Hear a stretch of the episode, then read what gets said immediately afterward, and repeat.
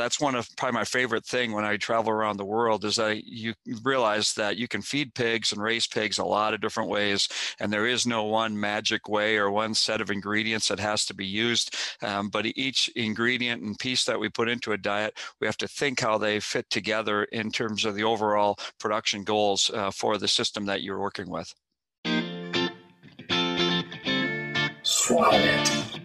It's time for a new era of communication in the swine industry, one that you can get the latest updates while commuting or driving to farms. Here you will have the brightest minds of the global swine industry in your pocket.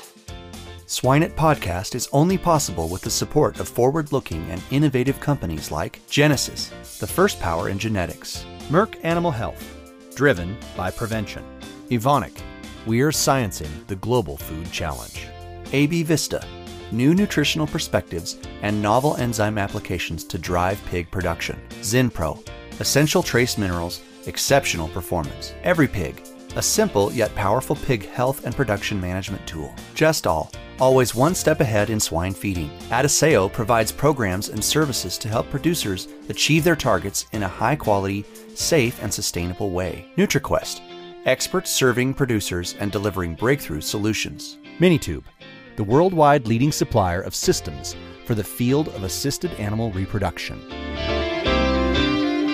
Welcome to the SwineIt podcast show. I am Laura Greiner, your host for today's episode. This episode's sponsor highlight is about AB Vista, an animal nutrition technology company offering innovative products and new applications for the swine industry. The combination of AB Vista enzymes, technical services, and nutrition expertise provides the industry with new opportunities to further improve production efficiencies. Fiber is receiving renewed interest due to its influence on the microbiome, and AB Vista has brought together research experts to discuss the industry's knowledge of fiber functionality and to introduce a Stimbiotic, targeted to improve fiber digestion. To request access, contact nam at abvista.com.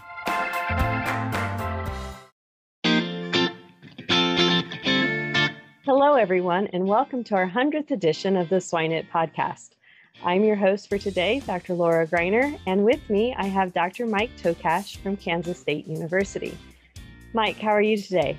Doing great. Thank you, Laura. Wonderful. Well, it's certainly a warm day in Iowa. It's probably the same in Kansas about now. Um, but we're certainly glad to have you on the, the podcast today, especially celebrating the 100th podcast. It's a pleasure to be here, especially on the 100th episode. Yes, wonderful. Well, glad to have you.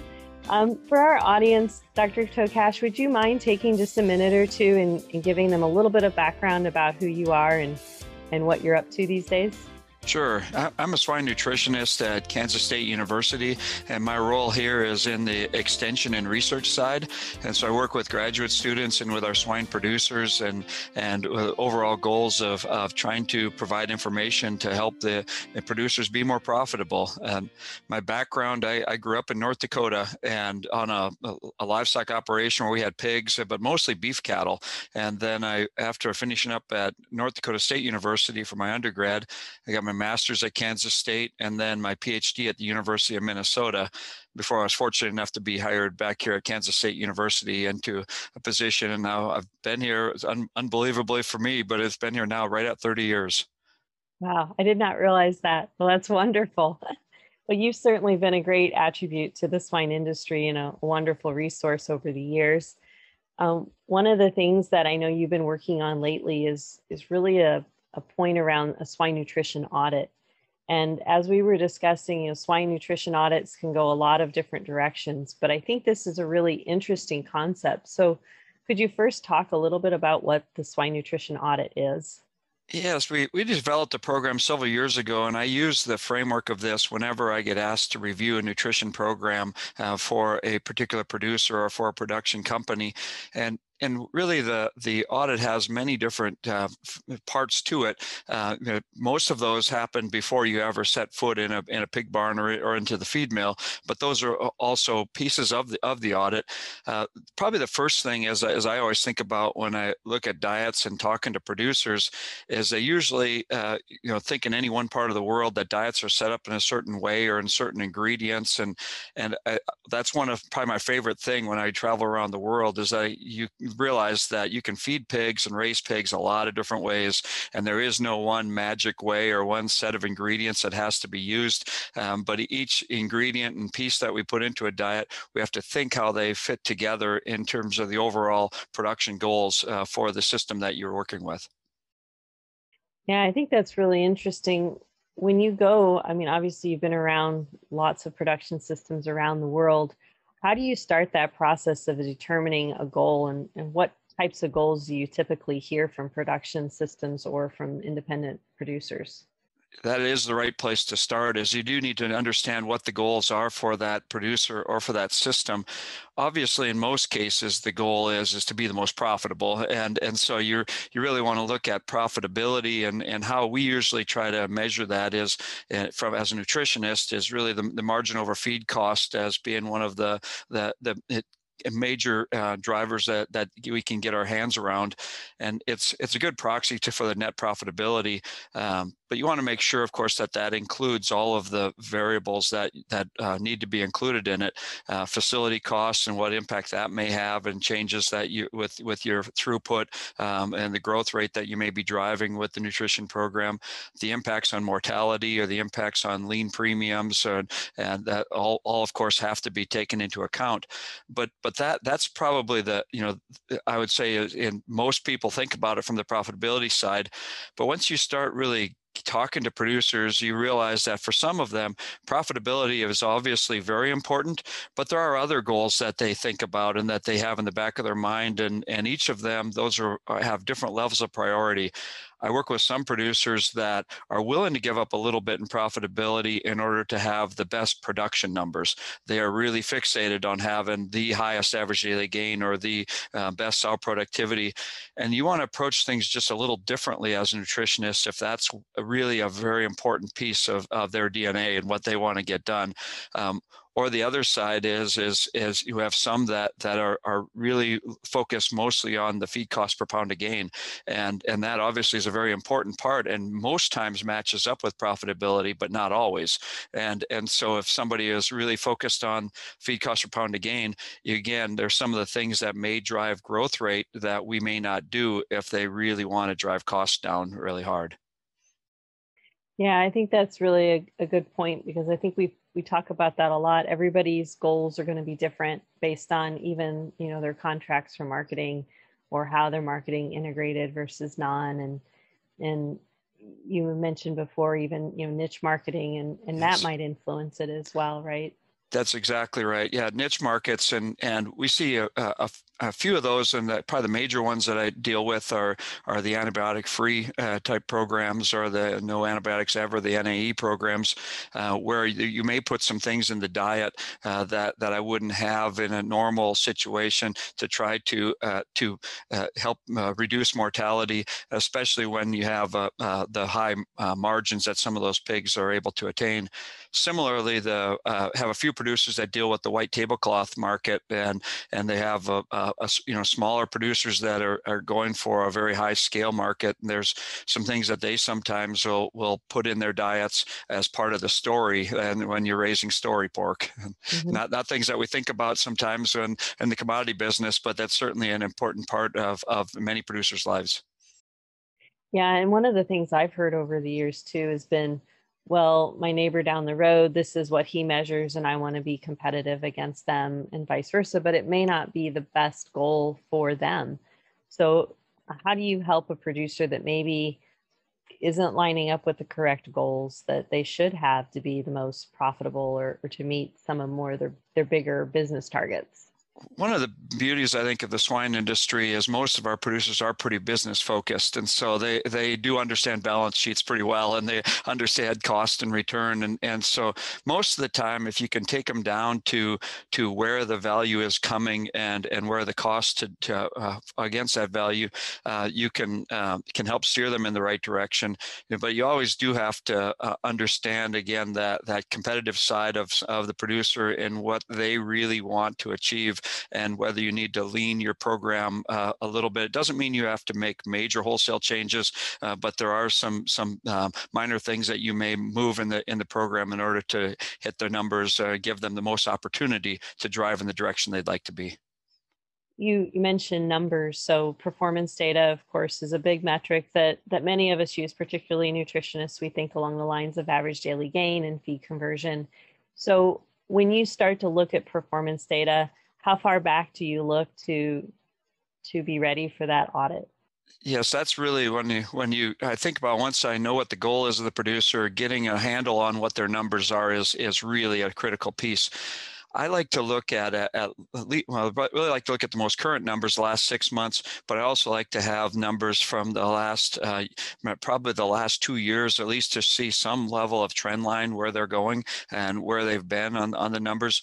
Sometimes if you look at too um, narrow short term, um, unfortunately, like we're running through right now with some of the PRRS breaks that we're seeing across the Midwest, you may get a, a little bit of a, of, of a a wrong picture about a particular production system that their mortality is higher than what what they it, um, the average of the industry as an example. When if you look in history they may be a very low per, uh, mortality system traditionally and just need to to get uh, the system cleaned up again. And so so I, I you do want to look at a longer longer term but also take a, a short term view at, at just the most recent stuff and and in that you know besides all the the uh, performance numbers on the the closeouts on nurseries and finishers um, and and where their mortalities and removals uh, are at you know obviously the sow productivity numbers and weaning weights and age and and and having a, a good handle on what their costs have been um, and and that that's you know I look look at feed costs in a little bit of a, uh, a different view today than what I used to when I first started out in the swine industry because at that time time, you could really separate producers out uh, uh, pretty easily in terms of who was a high cost or, or low cost. Now there's so much that goes into the, the cost per pound of gain and, and, and what people are paying for their grain and for their soybean meal, for their byproducts. For you know, it's it's it, you really have to benchmark them uh, against themselves uh, sometimes as much sometimes as compared to a lot of the rest of the industry. It's it it, it is difficult because of there's a lot of extenuating circumstances sometimes that that lead into that probably the biggest thing that I want to look for in, in reviewing the performance data is where are the holes at? And where where do are they falling down? Um, and are there areas that the diets may be contributing to that or, or could potentially fix some some of the areas?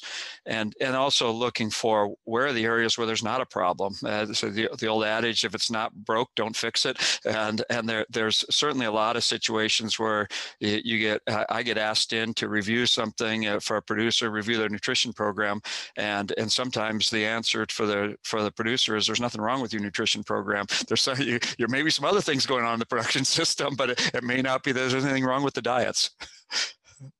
How do you how do you help the the producer that has maybe multiple contract finishers and wants to even have a comparison within his own system or her own system about you know which contract grower is doing better than others and it's it's not just the feed right? It's well this one's using wet dry feeders and this one's you know has two water nipples per pen versus you know four. So how do you help kind of bring that all together that's a good question, and and I used to do an awful lot of that, and and, and my, my job, and I still do some uh, with certain producers that, that don't have somebody in house now that does some of those comparisons for them.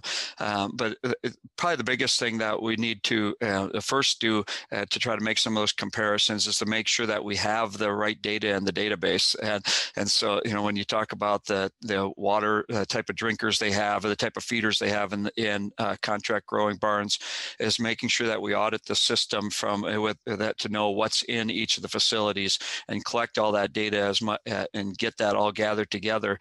And then you can do the the simple analysis uh, the ones that that are the easiest ones are are you know putting together just simple you know pivot tables and and those kind of of, of overarching views of just how do how do they compare to each other.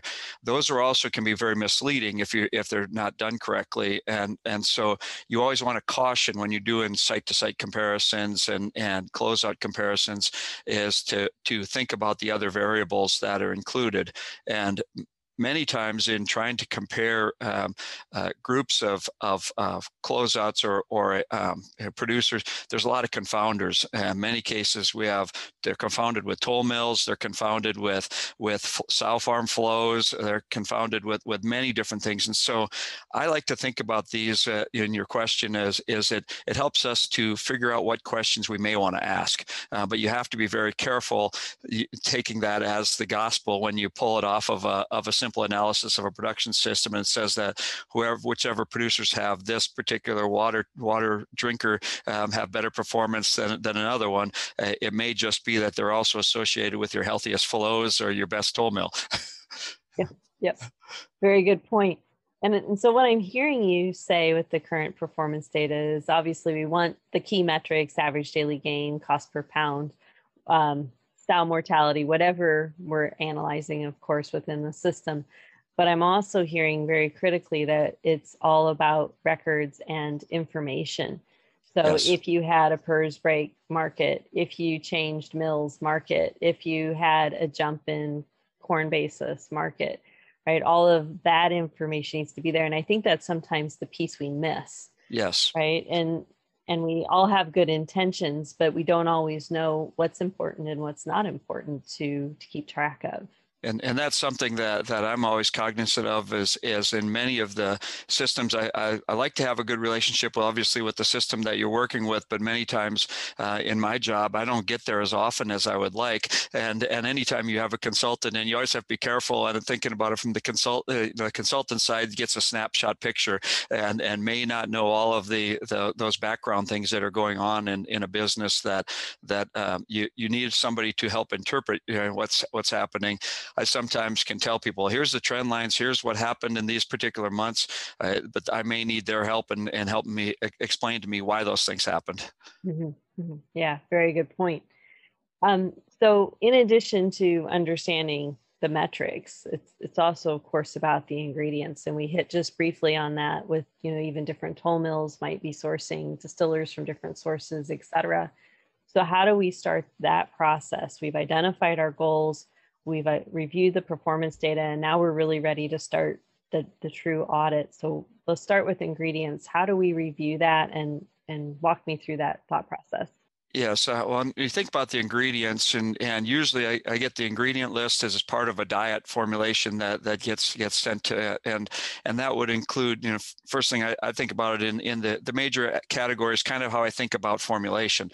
You have your energy sources, you have your protein sources, then then you go down the list to your phosphorus and your fat sources the vitamins and minerals, the additives, and and and uh, anything else you're putting in the diet, or are they buying complete diets uh, and and then uh, from uh, from a particular supplier? And and so starting with the energy sources, you know, again, depending on where in the world you're located, it depends what the grain source is. Obviously, in the U.S., corn is our, our major grain source that that is being used, and so I, I think about there the mycotoxins and the moisture and uh, level, and there are there um, other um, major things that that you know really ingrained the energy. Uh, we're adding it for the diet, mostly for the energy side, and and it's um, even and you know there are some producers and production systems obviously do measure the the energy content of, of the grain but but in most cases you're really looking at mycotoxins and and the moisture content which is uh, are the two biggest uh, variables that we want to get our arms around then the other major energy source that we would have in the U.S. is usually our byproducts or distillers grains, and in most cases the majority one now. And there, I'm really interested in the oil content, uh, the crude protein to, to, tell me the amino acid levels, and and then also the mycotoxin uh, potential mycotoxin levels, obviously there. And and obviously, if you get outside that, right now, um, you know, in Kansas, wheat is uh, we're looking at the wheat harvest coming up as as a, an opportunity to to bring wheat into a lot of our pig diets. Uh, right now, there's not a lot of wheat to be found out there, other than stuff that's out in fields. Um, but but as that comes out of the fields, I would expect that it's going to go in our diets pretty hard for a short period of time um, uh, because of the the cost uh, advantage to it right now compared to corn. When you think about the quality of the grain in particular, and, and we're looking here, unfortunately, in the Midwest of, of seeing a drought starting to form, um, certainly we know droughts versus rainy seasons not only change mycotoxins, but they can change grain quality. Um, you know, so we have seasonal impacts. How often should our producers be analyzing their ingredients to understand the quality or potential nutrient value? I mean, I know it's not going to tell us everything, but we need a snapshot, right? Yeah, and it, it really depends on the year. And, and if uh, when we're fortunate, like we were in, in 2020 and had great corn quality, uh, we we did some uh, quite a bit of analysis right around harvest time to to validate that we really didn't have a, a mycotoxin problem. And and then um, uh, really people uh, collecting samples. We did, but we didn't do an awful lot of analysis um, of of many of the uh, corn samples after we knew we had pretty good quality going. the um, this year, you're right. The drought has me worried about uh, you know, most of the time when we've had mycotoxin issues, it's it's drought followed by a rainy fall is is when we really have the difficulties. Is you get the damage going on with the the ear and open it up for allowing the moisture to get in, and and the and I think that's uh, we could be setting ourselves up to have some more issues again this year. In in those situations, then we have to be pretty aggressive in terms of, a, of analysis when we're uh, putting our own corn in the bin or buying grain uh, to put in the bin um, and looking at for whatever mycotoxin is the major one that that's been our concern, and that depends on the region of the country. For us uh, here in the U.S., um, you know, most of the corn belt uh, vomitoxin is is uh, probably the primary one, um, and certainly zearalenone can be an issue. Um, we get in the western parts here in Kansas or western Nebraska uh, into Oklahoma, fumonisin is, is, for us is a bigger issue many times than than vomitoxin. Um, you get into southeast Kansas or north north central Oklahoma, um, aflatoxin can be a real problem in, in some of those uh, pockets, um, and and that and so for us it's really very regionally located i think and and when i get into other countries uh, sometimes they're not as fortunate as what we are as our, ours seem to be the you know mycotoxin of the day that we're dealing with in our area. Um, some of those they're getting grains from all over the world and maybe dealing with a total unknown from from wherever that's coming from one of the other things that that you mentioned just briefly was on vitamins and minerals and certainly as we continue to think about foreign animal disease, we see continued longer periods of storage, not just for the individual ingredients, but then post manufacturing of those VTM packs. What do we think about in terms of age today and how often we should be turning those over? I know that's you know something key we do in a feed mill audit, but even from a producer standpoint, what they what should they be thinking about there? Yeah, that's that's a very good question, and that's it's one of those that that um, you know we've we've for a long time, and our recommendations have been to keep the vitamins separate from the trace minerals, just precisely for that point. Is you know the trace minerals obviously will last a long time. they're they're rocks; they'll be there be there longer than you and I are. But uh, but the the vitamins are the ones uh, that we get concerned about, or or any enzymes that we may be added, uh, the phytase, or if somebody puts xylanase in, those enzymes are the ones that you you worry about when and along with the vitamins when you put them together with the trace minerals. Uh, vitamin premixes that are by themselves, even in a final mixed form, I have no problem with six months store uh, of, of, being out on, in, a, in a mill and and without having a lot of breakdown on on the vit- on the pure vitamins in a premix. You mix them together with trace minerals and and particularly uh, I don't see this very much anymore, but if you put choline in there um, in in uh, with the, those uh, vitamins, the choline pulls moisture in and the combination with the trace minerals, it'll break down those vitamins much faster. And when I have those mixed together, I for sure want it used up within 60 days with, with the, the goal of having 30 days used up once it hits the mill. And so when you talk about having extended storage times for biosecurity standpoint, you'd really like that to occur before those vitamins are mixed with the trace minerals. Well, that's a very good point. So as we through now. We've identified our ingredients. We've we've looked at them from a cost basis, trying to identify what, of course, is most cost effective in, in our area. We've looked at the nutrient value and put that into the mix as well. Um, now we're ready to really start to formulate those diets. And so, as a nutrition auditor, obviously, you're going to take the current diets and you're going to pick them apart and look at them. So, what do you look for when you're looking at formulations? Most of the time is is I really want to look at all those constraints that they have built into their formulation package, um, because everybody has a, a, a, set of nutrient constraints that the least cost formulator uses to, to obviously to put together the the final mix, and uh, what I see sometimes is is people will over constrain formulations, and this gets this happens over time. Sometimes in production systems that or a nutritionist has uh, has constraints that are put in because they ran into into a problem at one point with a particular ingredient, or or they had a um, they they were, are worried that that um, it, there's going to be a mistake if they don't have have a constraint on, on on making sure that something gets pulled in at a certain level, and and so it can sometimes force higher costs on a diet um, because uh, there's too many constraints put in, and so that, that's probably the, the one of the first things I want to check, and then you want to look at the nutrient levels and what those constraints are, and and and and the energy is probably a really good one that that uh, you know it really sets the base for everything else in the diet.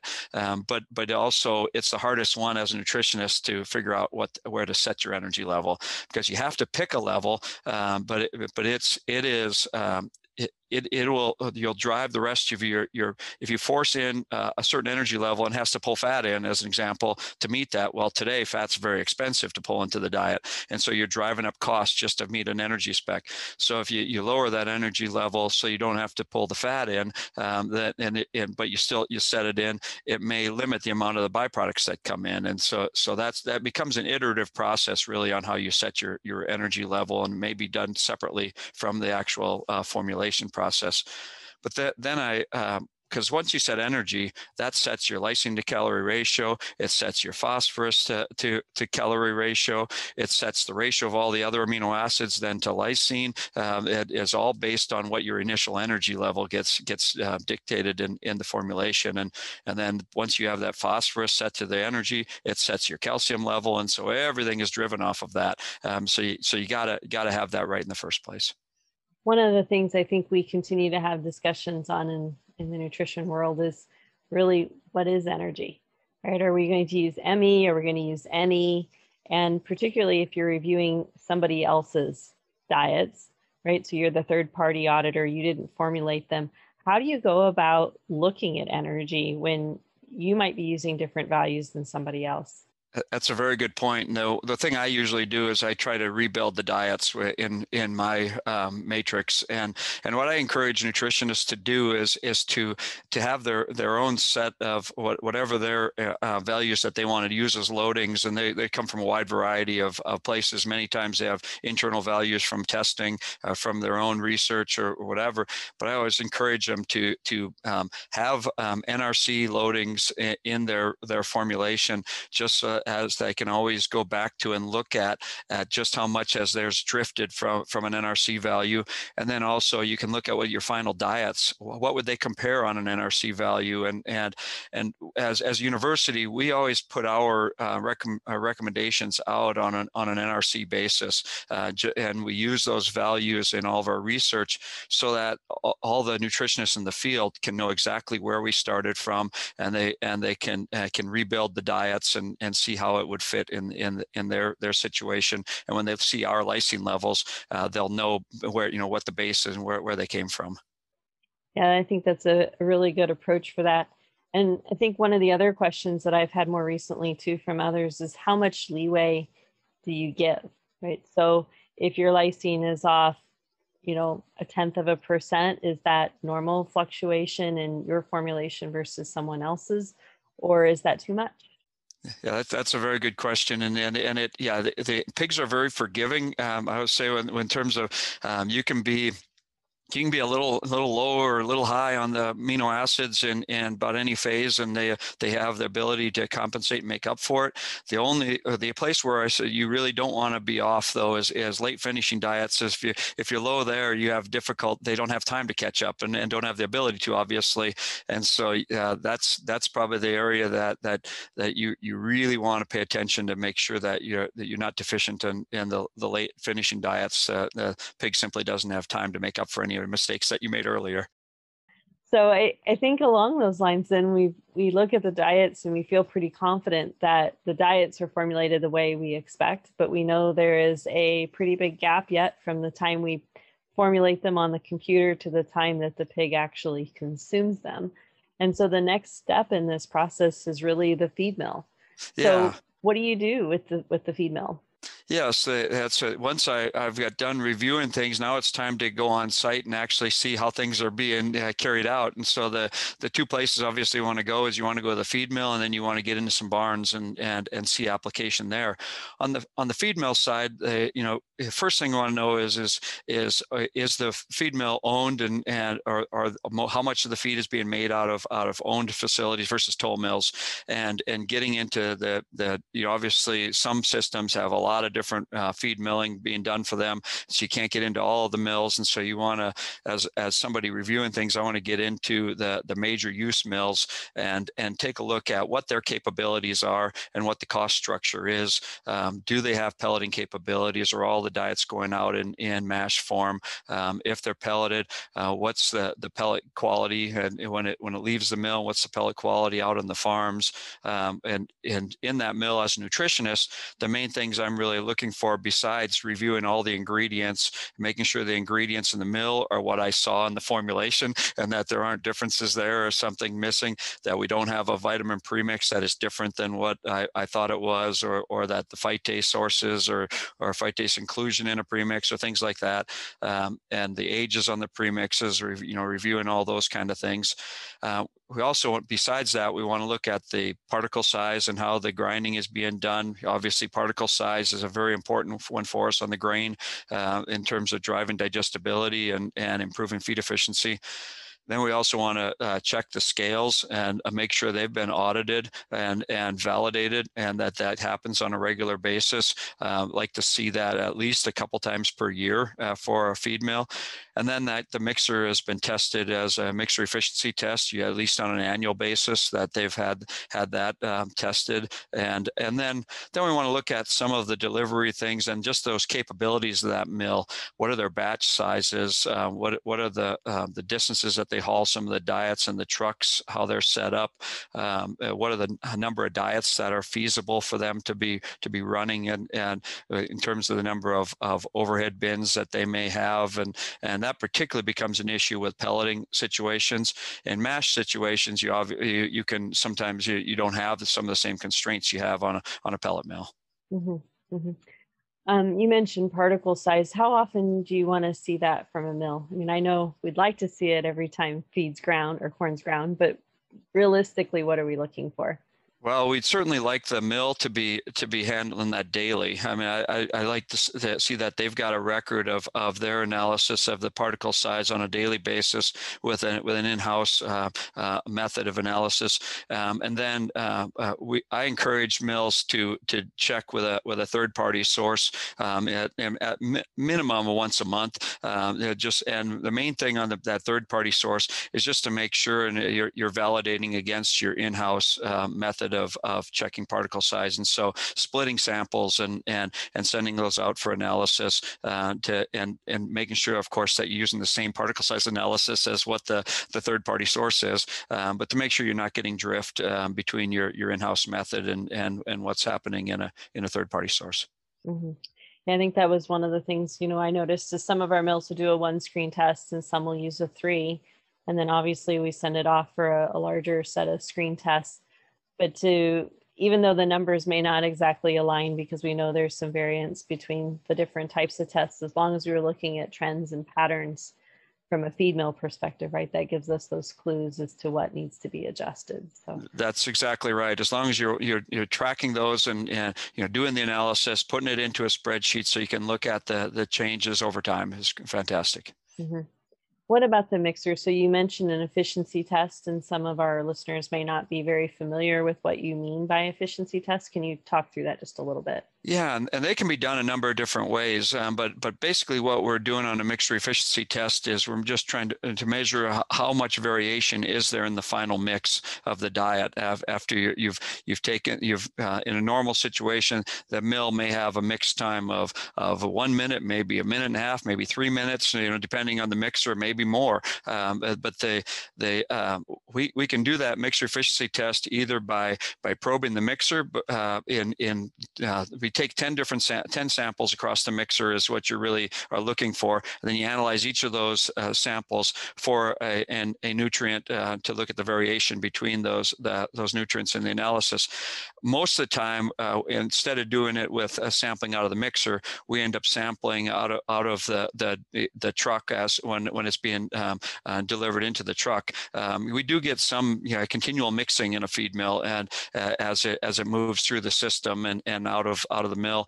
Um, and and then you, you can get into all kinds of details in terms of what do you analyze and and because you can you there it was probably more accurate to get into uh, even some of the uh, some amino acids or minerals uh, like some of the zinc or uh, manganese or some of these other minerals may be more accurate uh, than than using salt which is what we use an awful lot of times. And salt can work can work very very nicely as a for mixer efficiency if you have a very fine particle size salt. But if you if you do a large particle size salt you get you can have more variation in the analysis than you have in the mixer. so you mm-hmm. have to be careful. That's a very good point. Yeah, I think we we've fluctuated between salt and and zinc. Zinc was yes. usually our, our go-to. Along that line, so one of the other things that that we would periodically do is was take a feed sample from let's say it was gestation diet for sows, right? And we always took that like once a month and we would send it in for approximate analysis not so much to look at mixer efficiency, but look at the variation just in those samples, maybe to help diagnose if we have any issues with feed augers or anything like that that might be over or underestimating how much is actually going into the mix. Is that something you would still recommend, or was that something that just kind of maybe isn't as valuable as we thought it was?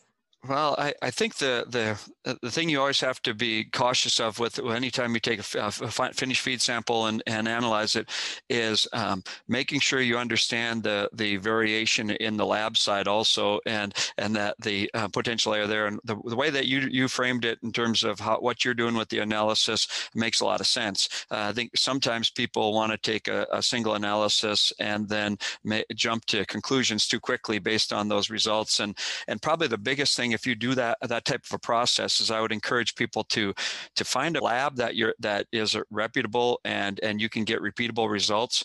Uh, we do an awful lot of analysis in a number of different labs across the country, and and frankly, we have there's some labs that we just plain get a very high level of variation coming out of the lab, and and and then we're left with more questions than than than we, then we have answers in terms of uh, was it was what caused the problem, and then you go do a whole bunch of analysis and you follow things up and you find out that it was just a lab that caused the problem, and, and there was nothing wrong with your, your feed mill. And so uh, I, I think that's probably one of the biggest things I'd caution is, is that if you do that is is find a good lab and stay with that lab and and do all your analysis at the same place. Mm-hmm. Yeah, that's a very good point. It has to be consistent, just like everything else. Consistency will give us a better clue for those trends and patterns that we might be looking for down the road. Um, so along those lines, then of course we talked about the feed mill, but you also mentioned going out into the barns. So when you do go out to the barns, Mike, what are you looking for? Well, again, as a nutritionist, uh, I've, got, I've got some particular things from a, from a feed side that I'm I'm wanting to see. Is is again, I want to look at the diets that I, that are in, in that site and see do they uh, do do they meet the the pass the smell test? Do they do they meet meet what you expect with your eyes and, and in terms of particle size, in terms of color, in terms of all the things that you're expecting to see?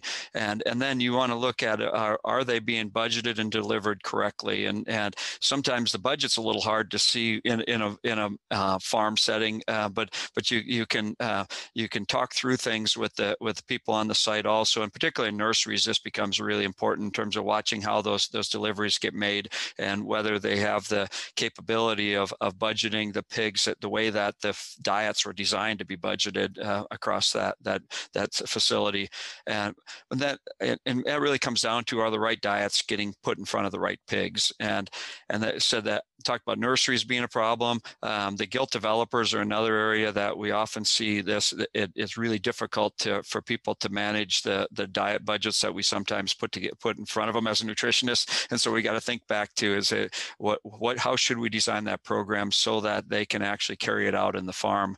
Um, the, then you get into you know the the sow feed side. You know in gestation you want to look at the the feed box settings and and and talk through what you know what's being dropped. Have they measured those boxes and, and understanding how much is being delivered.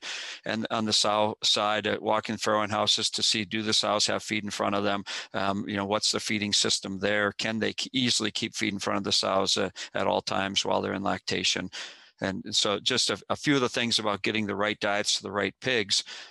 Then I want to look at the the feeders. That are they are they good feeder quality from the nursery finisher, whether that being gilt developers, lactating sows? Can they eat easily out of those feeders? Are there some other things that were that are problems on the farm? Um, are they adjusted correctly for each of those feeders in those different um, settings? Um, there you you can get a little bit of a picture of, of health status sometimes walking the farm and and and understanding whether the, the pigs are, are, whether there's issues there that that somebody maybe didn't tell you about when you when uh, when you can't pick it up on a piece of paper.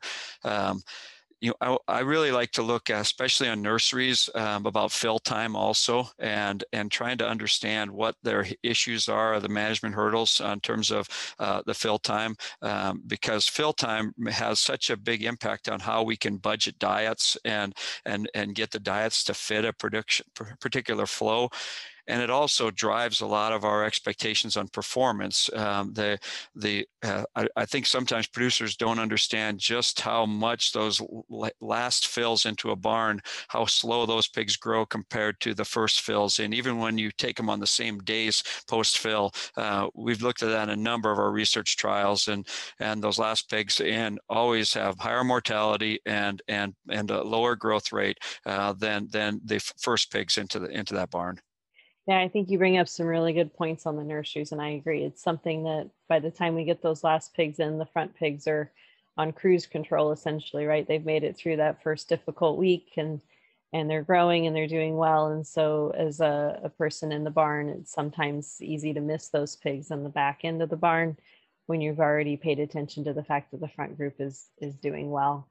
So I think that brings up a, a very good point and certainly just the budgets in general I've encountered that multiple times of, well, am I going to do bagged feed for that first diet or am I going to do a bin? And, you know, how many pounds per pig do I estimate so that I'm not paying too much for deliveries if I'm doing a bin and, and so forth. So I think that's exactly right.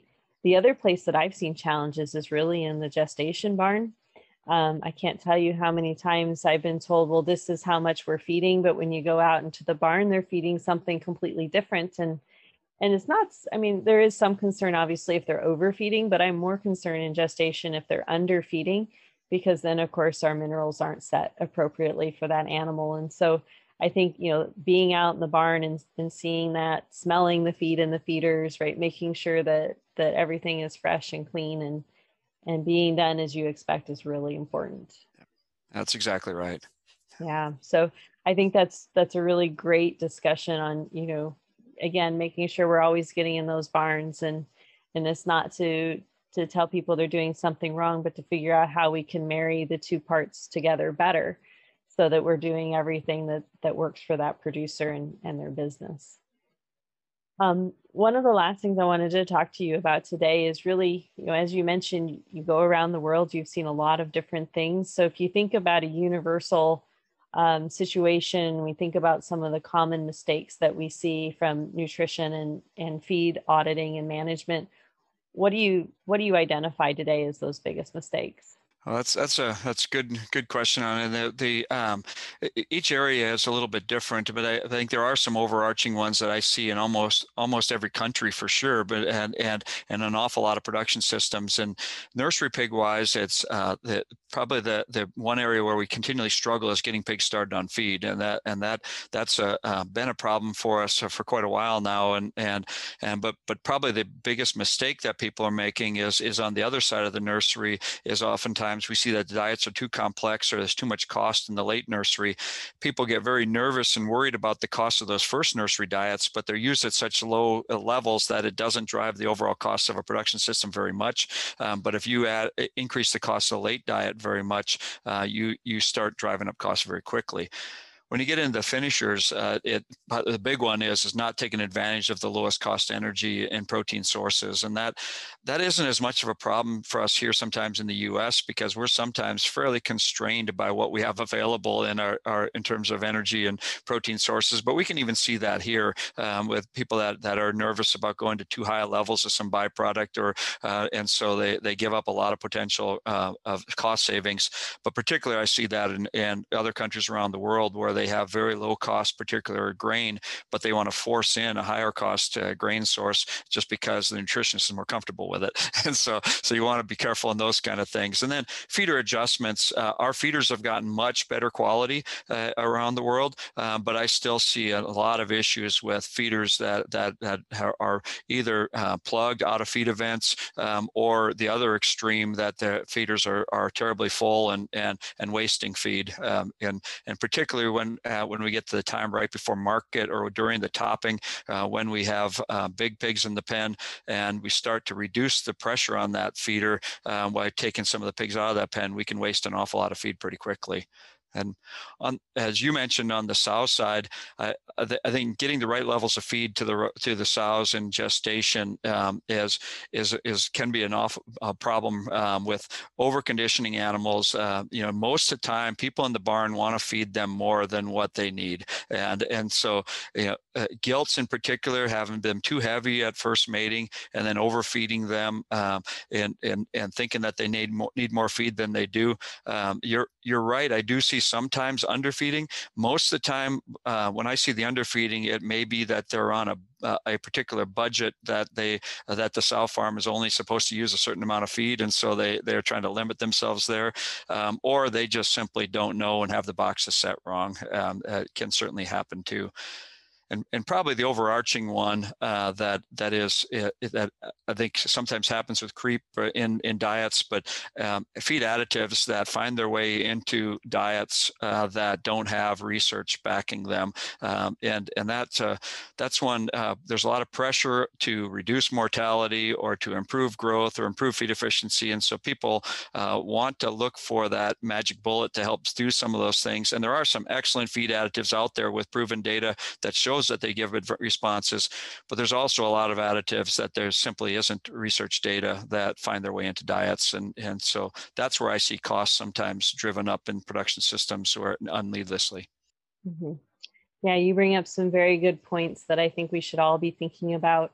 Um, we've talked about a lot today, Mike, and and so what I'd like to ask is just for a couple of key points you would like um, our listeners to remember from today. Well, I think the the overarching things we talked about is making sure that that yeah, you understand what the overall goals is for the production system, and and the make sure we, we are hitting our performance targets, and if not, um, start reviewing the the ingredients, the formulation to make sure that they're not a piece of the reason that they're not hitting the targets, and then all you have to take that the steps further of looking at whether we're doing anything wrong in the feed mill um, uh, to, that may be causing some of the issue. And then finally, um, you know, getting down into the execution, is there anything from the nutrition program on how it's being carried out in the barn that could be contributing? And like I mentioned earlier, it, it might be found that there's absolutely nothing wrong with the nutrition program, but if you go through those steps and and you double check each of the the pieces in the nutrition program, you can at least maybe check that off the list list as not being the highest priority for changes and look at some of the other management issues that may be, may be coming into the system. It is time to our famous three. The truth is, precision swine production is not the future, it is the present. EveryPig is the intelligent pig health platform. It is a simple yet powerful pig health and production management tool. Request a free 20-minute demonstration at www.everypig.co slash swineit.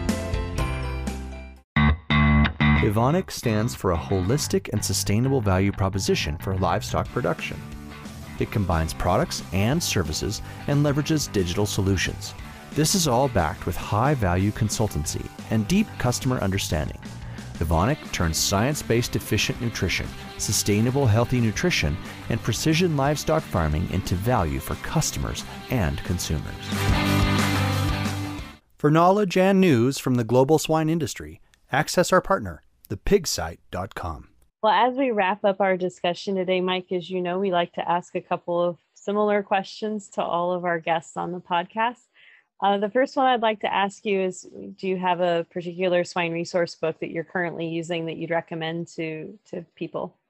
Well, uh, I'll, I'll use the same resource that I told Marcio the first time we did uh, did the, uh, an episode with them is uh, the nutrient requirements of swine. The NRC is is is really one that I, I use. I mean, there's an awful lot of books on swine that I use quite a bit, but that's that's one that I, I use all the time. And and as I mentioned during the the uh, episode here, that that we we refer back to that on a regular basis to see how how what we're doing with particular nutrient values, how that's changed over time, um, and and on the there's a lot of nutrients there. The other one I would give a shout out for is Hans Stein with his website and some of the things he's done with nutrient values um, to help keeping us updated. We we use that an awful lot to to see where things may have moved over time too.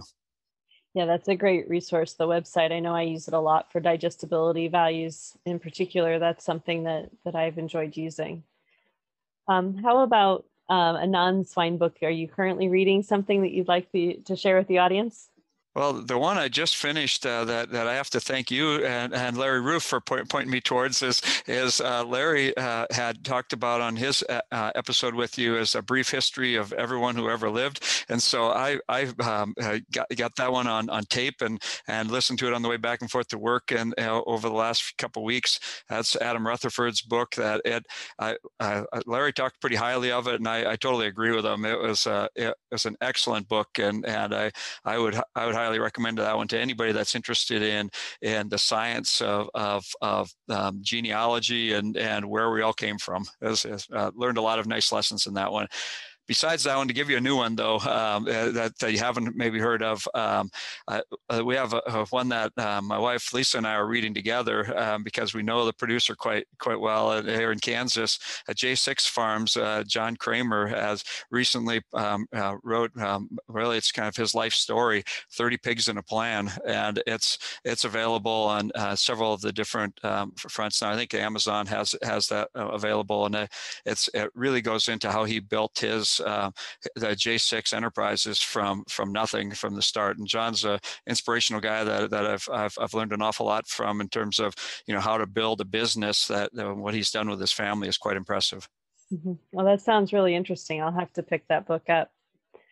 Um, the last thing I, I have on my, my question list, of course, is if you could think of a defining characteristic of somebody that, that you view as successful within the industry, what characteristic sticks out in your mind? Well, I, have um, the ones I've I've you know used in this area is as uh, the team player is, is kind of towards the top of my list, um, and and that and um, work ethic and responsiveness, uh, the being very adaptive um, and and inquisitive uh, in wanting to know the why uh, something occurs or why something is wrong, and then having a passion for what you're doing. And so I think if you if you can couple uh, you know those things together into uh, for me it's pretty hard not to be successful if you you have all those attributes. Perfect. Those are certainly a great great list of characteristics. And again, Mike, I do want to thank you for your time. For our audience today, this is Dr. Mike Tokach from Kansas State University. Um, again, Mike, thank you for your time, and, and we look forward to having you on the podcast again someday. Thank you, Laura. It was my pleasure. Imagine if, with a few key concepts, you could have the potential to create a massive positive impact by bringing from hundreds of thousands to millions of dollars for swine producers. Join this small group and go to the next level of swine nutrition on this seven week long elite online training in applied swine nutrition and feeding. It's conducted by myself, Dr. Marcio Gonçalves, and my world class invited speakers. Additionally, you enjoy an exclusive community to exchange ideas. Go now to www.eliteswinenutritionist.com.